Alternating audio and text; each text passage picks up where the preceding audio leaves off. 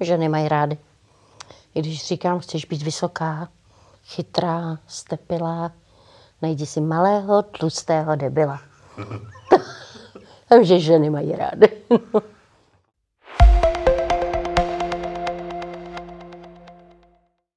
Založila a vedla několik časopisů, napsala scénáře, které se přerodily ve filmy a stala se fenoménem české zábavy. Vydala už 33. knihu. Je nepřehlednutelná, vtipná, inteligentní a její hlášky znají tisíce žen i mužů. Mým hostem face to face je dnes Halina Pavlovská. Halino, krásný den. Dobrý den. Vy jste svého času byla v takové permanenci, tak hrozně jste pracovala, že jste vedla časopis, měla televizní pořad, jezdila svou talk show. Jak jste to všechno mohla zvládat? tak ono to všechno vycházelo jako logicky jedna věc z druhé.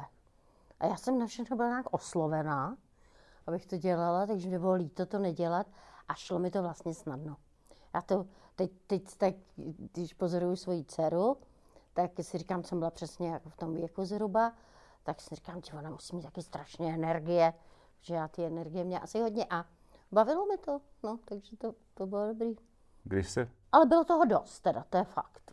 A když se ohlednete zpátky, tak eh, co vás toho bavilo nejvíc? Ta tvůrčí práce, nebo ta organizační práce, a nebo ta, ten kontakt s těmi, s těmi lidmi? Já jsem vlastně zůstala u tvůrčí práce. Ale myslím si, že je nejtěžší. Hmm. Že takhle, když sama sedím nad počítačem, a jak si říkám, to jsem dopadla, ale e, zase je mi to asi jako nejvlastnější. Nejsem vlastně na nikom závislá. Přece jenom i v televizi, když točíte, i když děláte filmy, i když vedete časopis, tak k tomu všemu je potřeba hodně peněz. Hmm. A tím pádem tam vždycky někdo je. A ten někdo třeba vás podporuje a uh, věří vám. Nicméně jsou to něčí peníze. Hmm. To znamená, že vy se musíte zodpovídat. Já třeba pak jsem založila vlastní časopis, tam to nebyly vlastně ničí peníze. To byl šťastný džem? Šťastný džem a zase to byla taková mašinérie, mm-hmm. že mě to děsilo právě, že to muselo všechno finančně odpovídat a nést ty peníze a ta zodpovědnost za lidi. To bylo náročné. Ne, ne to, jak se dělá ten časopis. Vlastně asi bych řekla ve všech těch kategoriích, které jsem dělala, že dělat časopis, naplňovat obsah a svým způsobem určitou grafickou formu, ovlivňovat, že to mi připadalo nejsnadnější. To je mm. jako to, to po vlastně po scénaristice, na vol, já jsem byla scénaristka na volný noze, najednou jsem byla vržena tohohle procesu, no tak to mi přišlo, že to je úplně procházka rejskou zahraju, to je nic.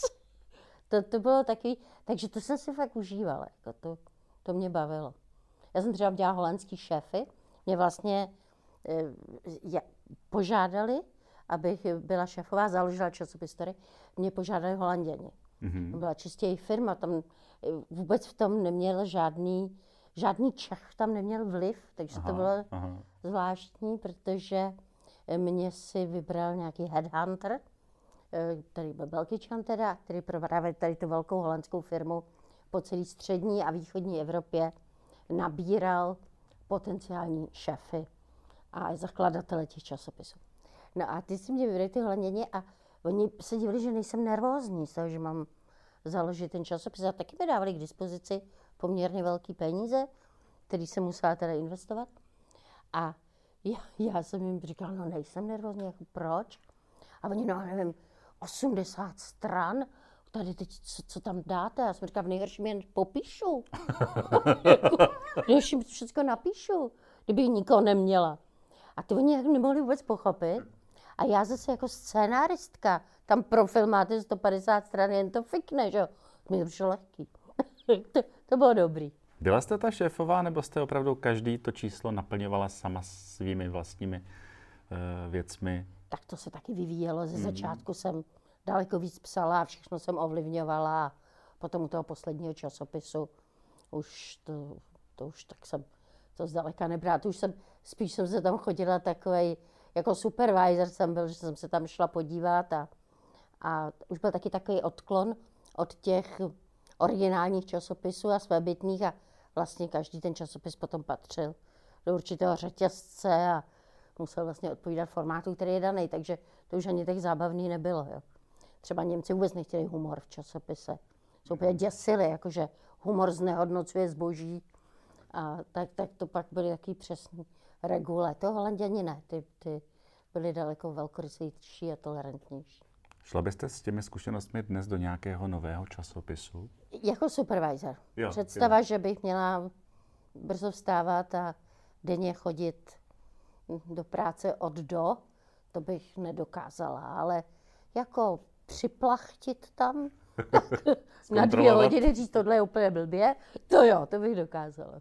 Co je, Tohle byste měli udělat, to jo. Co je, Halino, když se podíváte dneska na ty časopisy, Zhoříte u toho někdo, jak tohle někdo může udělat, nějaký takový, jako taková bible časopisů, jak by se to mělo dělat a dneska se to nedělá? Někdy, někdy mě, mě takhle, většina časopisů mě nudí. Jo. To je takový základ, ale dávám je na záchod a tam občas jako se na ní podívám, tak? A teď třeba říkám, Ježíš, jak tady mohli dát zelenou. Zelená je přece tak nesexy. Jak mohli dělat na titulku zelenou, zelenou titulku, taková chyba. Jo, nebo zelený titulek, taková blbost. Jo. Nebo když třeba vidím e, titulní tvář, fotku, říká, a ah, bruneta nad 30. To působí depresivně. to mi řekli holanděni. Všechno musí být blondýny pod 30 let. Bruneta nad 30 nemá šanci. Jenom pár men jako vybo, vybočovalo z řady. Třeba Lucie Bílá vybočovala z řady, ale jinak bruneta nad 30. To neprodáme. Muž, to, je konec časopisu. Kdyby byl jako sebe hezčí, jo? Ženského lifestyleového časopisu. Muž, no jste se zbláznili. Tak to do dneška třeba si říkám, no to byl debakl. Jako když jsme dali někoho na titul, tak já pak ho potkám v reálu, se s ním bavím. Říkám, ježiš, to byl debakl.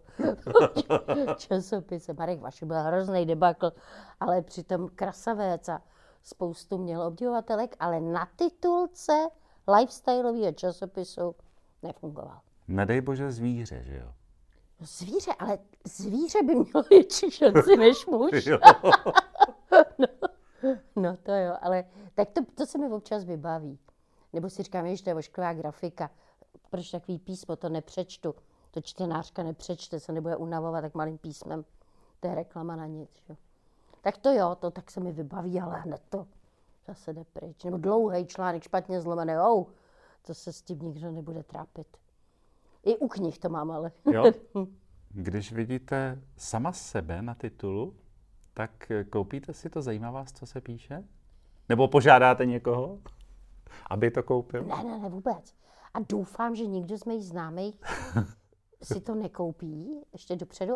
A pak ještě doufám, že jsou natolik taktní, že mi o tom nebudou informovat.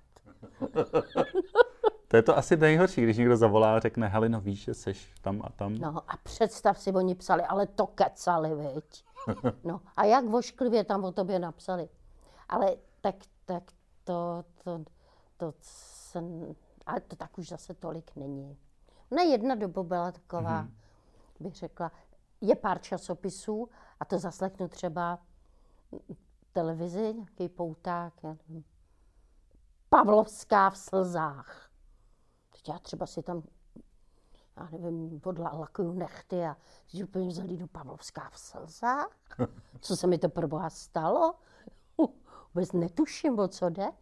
Že a ono to je třeba úryvek z mojí povídky. Mm-hmm. To často bývá, že se něco napíšu sama a ono to vlastně pak tam to tak použijou chytře. Tak titulek prodává, že jo? Ale já myslím, že teď, teď zase už někdo jiný je v slzách. Vy jste krásně jednou řekla, že miluju, když mě někdo chválí, že je to pro mě hnací motor. Mm-hmm.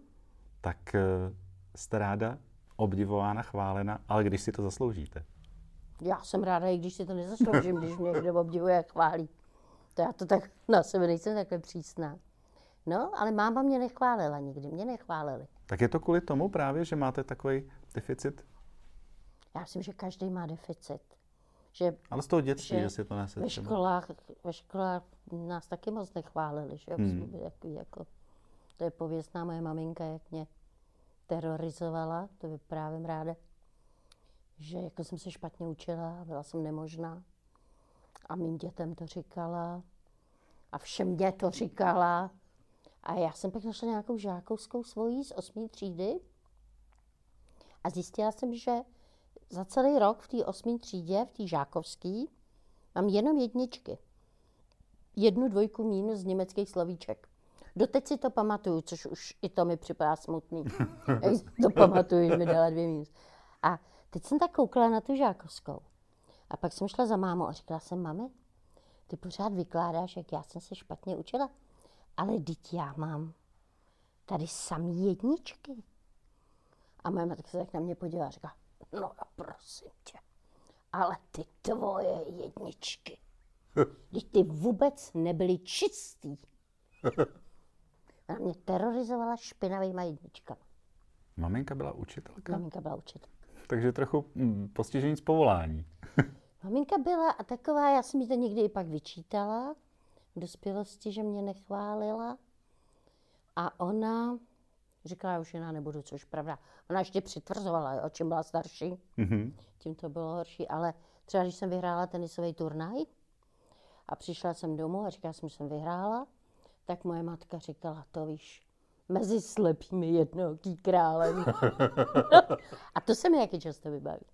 No. Takže když mě někdo pochválí, tak jsem šťastná. Co nechápete na ženách a co na mužích?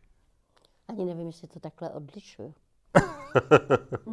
já nikdy nechápu, já nikdy nechápu na lidech, že něco, co mi připadá jako elementárně jasný, že jim ne.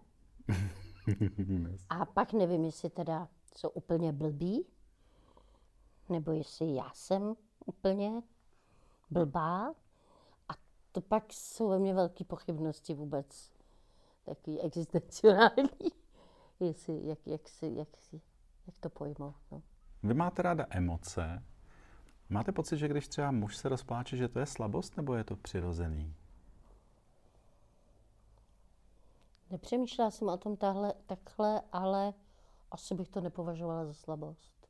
To někteří, takhle, některé ženy kdyby, to berou třeba. Kdyby denně mi tam plakal ten muž jako nad tím, že se pokecal nebo že ho bolí loket, tak to by asi mi připadalo zvláštní, ale když jde o nějakou vypjatou scénu, tak proč ne? Vy sama jste hodně emoční člověk? Umíte vyletět na strop a pak tam pět minut a pak je všechno zalitý sluncem, nebo vás to drží? Myslím si, že umím vyletět na strop, ale není to úplně často. Jo, ten ventil někdy musí prostě. Něk, málo kdy. Mm-hmm. Ale někdy jo.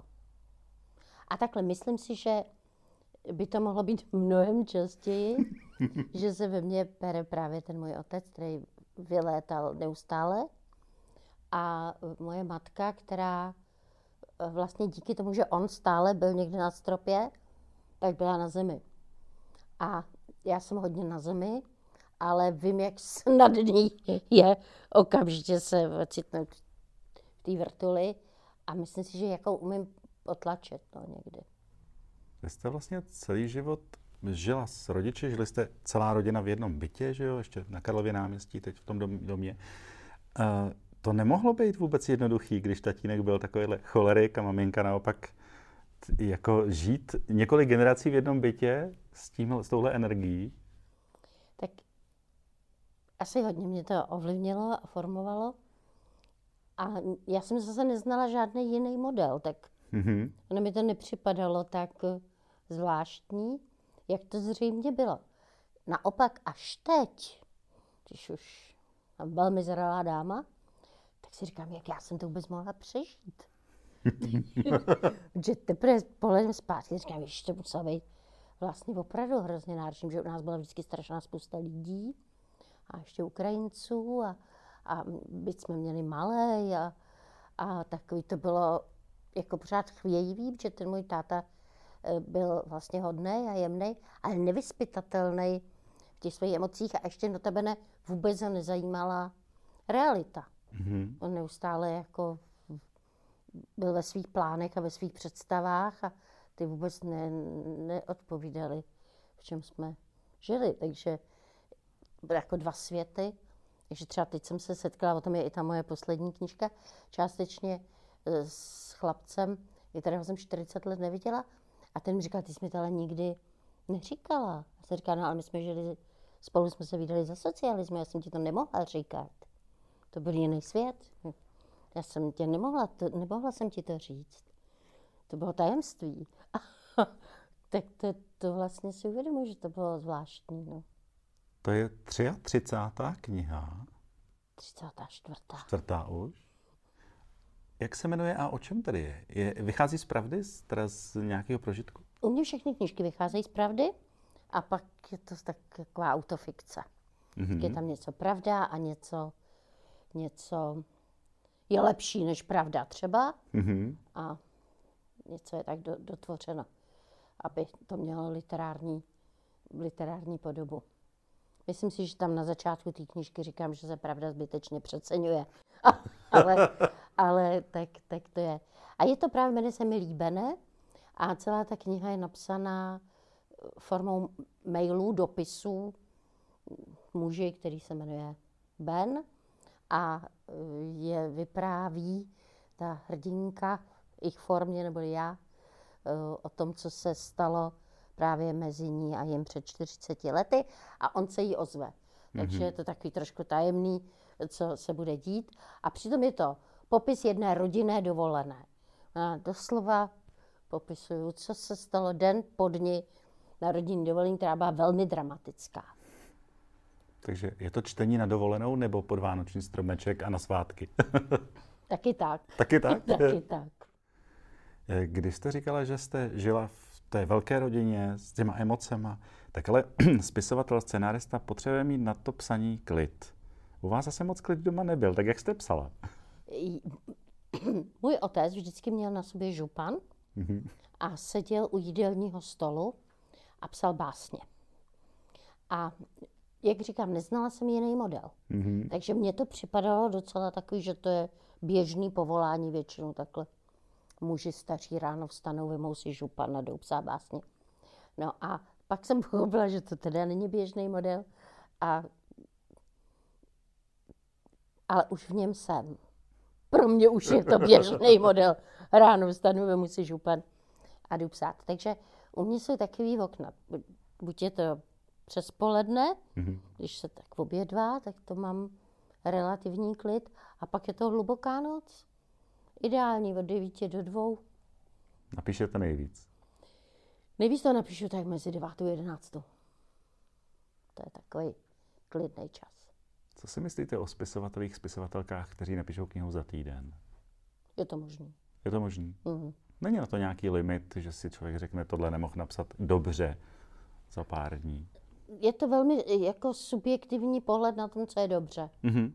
No, někdy to může být takový výron, výron duše a potom ta forma nehraje roli, jestli ta výpověď a ta, ta touha a ta, právě ta emoce ta výpověď je tak silná, že převálcuje veškerý formy. Tak. A pak někdo, když píše ságu a má tam třeba nějaké faktografické údaje, tak to musí trošku rešeržovat a, a tak to stavět ty věty, ale někdy, někdy je to úžasný a někdy je ta klopotnost únavná. Autor píše pět let a člověk pak pět let čte, že jo? takže ono to je taky otázka. No. Máte ráda audioknihy? Mám ráda audioknihy moc. A nejenom svoje, ale i, i cizí. Ne, no, svoje, což jsem nikdy neslyšela. Ne, ne. To mě připadá velká zvrhlost poslouchat svých vlastní audioknihy. To ne, ale cizí jo, cizí jo. Taky jsem s jednou audioknihou nevystupovala z auta, protože ještě kniha pokračovala. A tak cesta skončila a my jsme pořád eh, s mým přítelem seděli v autě a poslouchali jsme ještě hodinu předem, to bylo super. Tak jo, mám moc ráda. Já když se občas eh, pozdě večer v noci dívám na televizi, tak vidím vás, protože neustále se reprizují banánové rybičky. Podle mě to byl geniální pořad, kam jste si pozvala řadu zajímavých osobností. Já vím, že jste to asi mnohokrát říkala, ale proč za A banánové rybičky? A vy máte k rybám nějaký blízký vztah, vy už nejste ryba, vy jste 21. března a tam se to láme. U mě všechno je vlastně souvisí s knihami. Mm-hmm. To znamená, vy jste zmínil časopis Šťastný Jim. Šťastný Jim je kniha od uh, Kingsley Amise.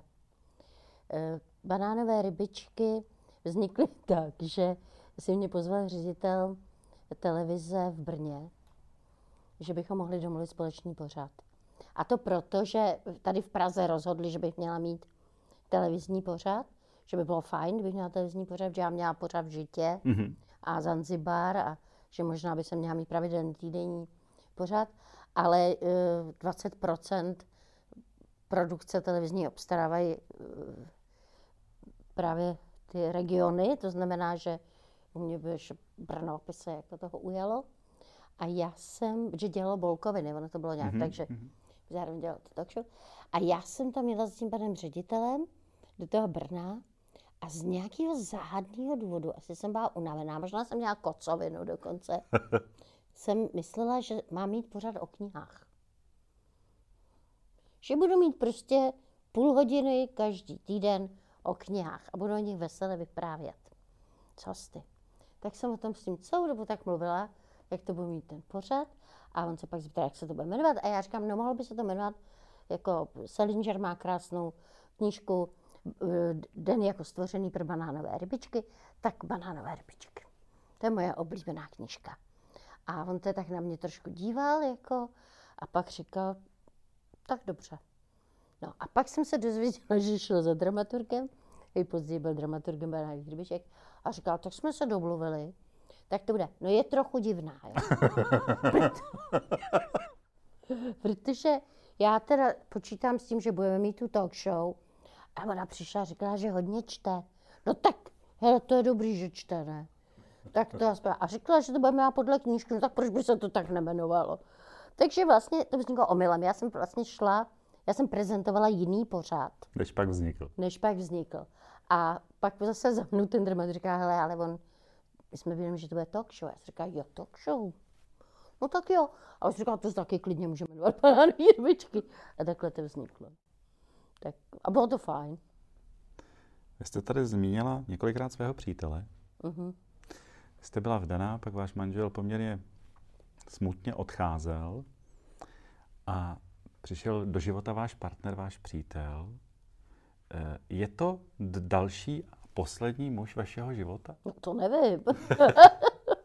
no to nevím. Eh, tak my jsme se znali, to je můj mm-hmm. produ, producent, mm-hmm. který právě produkoval banánové rybičky a uh, film Díky za každé nové ráno. Takže se známe nesmírně dlouho a zná moje děti a moji maminku znal, takže to spíš byla taková jako souhra okolností, že za prvé k němu mám důvěru a mám ho ráda a z, taky, že v tu chvíli, nebo v tu, to není přímo v hmm. chvíli, hmm. ale dejme tomu za rok, on byl sám, hmm. takže vlastně tak ten, ty, jako ty naše životy dají dohromady. Co pro vás takový muž musí mít, aby, aby opravdu jste řekla, to je můj partner a mám ho, chci ho mít ve svém životě, čím vás muž musí dostat? Já myslím, že to není zase tak asi těžký. Asi mě nesmí úplně nudit. Ale to taky, to je, já už nejsem tak náročná, klidně jak mě nudí třeba. jako je fajn, když má řidičák, jo. protože já ho nemám. Takže to je takový můj jako... Neměl by asi pořád mluvit, to bych možná nesnesla. Ne, že bych chtěla mluvit já, ale docela ráda mlčím. Třeba v tom autě. Ano. 200 kilometrů mlčíme, jen to fikne. A hraje nějaký rádio nebo něco? Ano, ale někdy ho zase vypínám. Takže jdete v úplném tichu. Hmm. To je zvláštní. No. Je to tak, ale tak vznikají ty knihy. Tam se mi nejlíp myslí. Mm-hmm. V autě, mm. za jízdy. Mm. Neusínáte, co myšlíte? Za ticha. Mm. To mám ráda. A taky víc jako vidím nějak tu přírodu, to okolí, když ku podivu nic nehraje.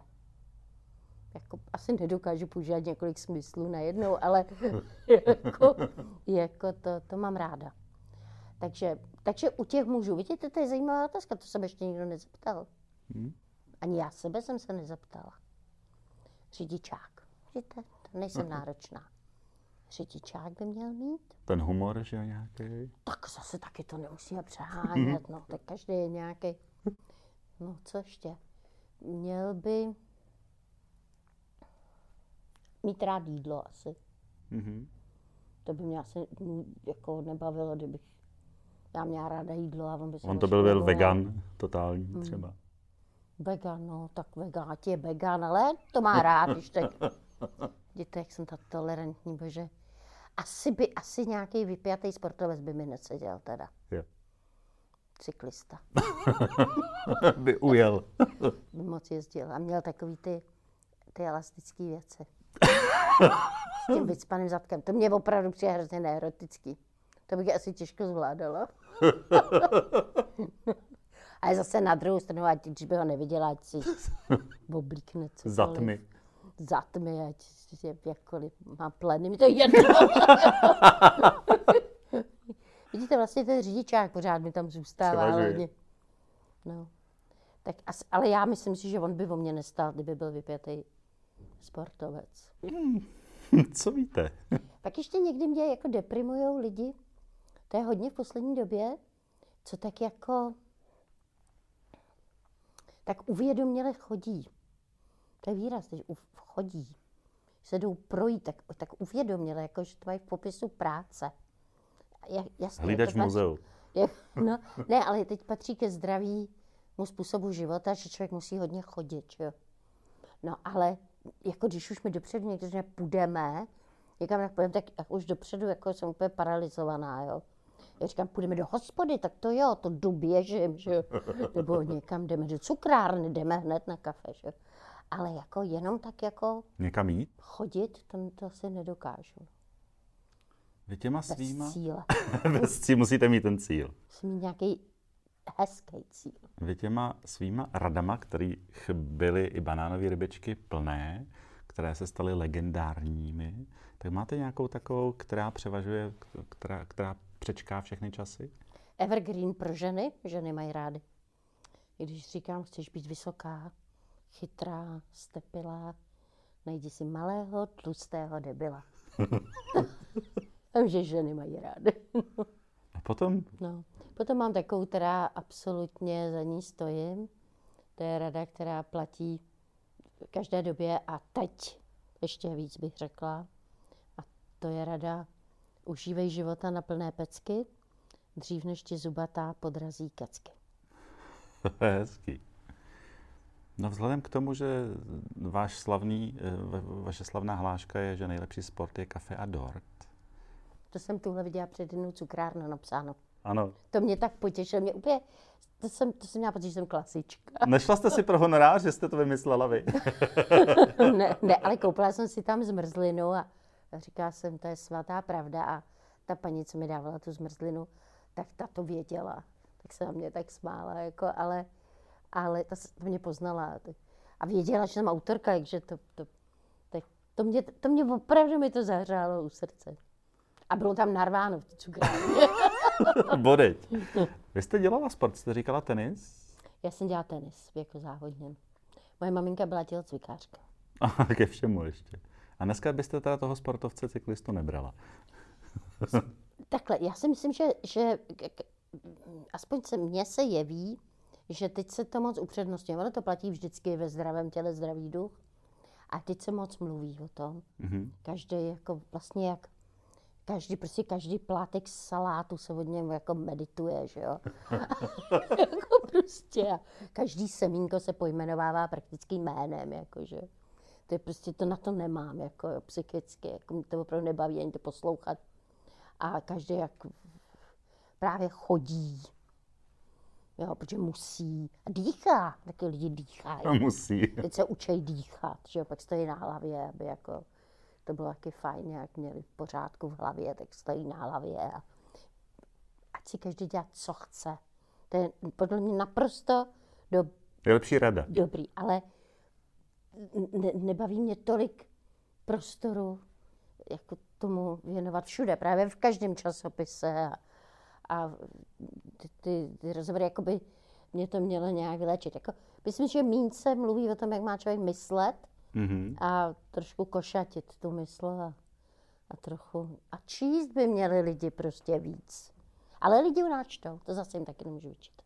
O čem bude vaše další kniha? Bude-li teď nějaká brzo? Tak brzo. Ten, já vždycky se divím, že ten rok je tak strašně krátký. No právě. Uh, chtěla bych cestovatelský povídky. Z různých míst. Který jste navštívila? Který jsem navštívila. Nebo chci navštívit.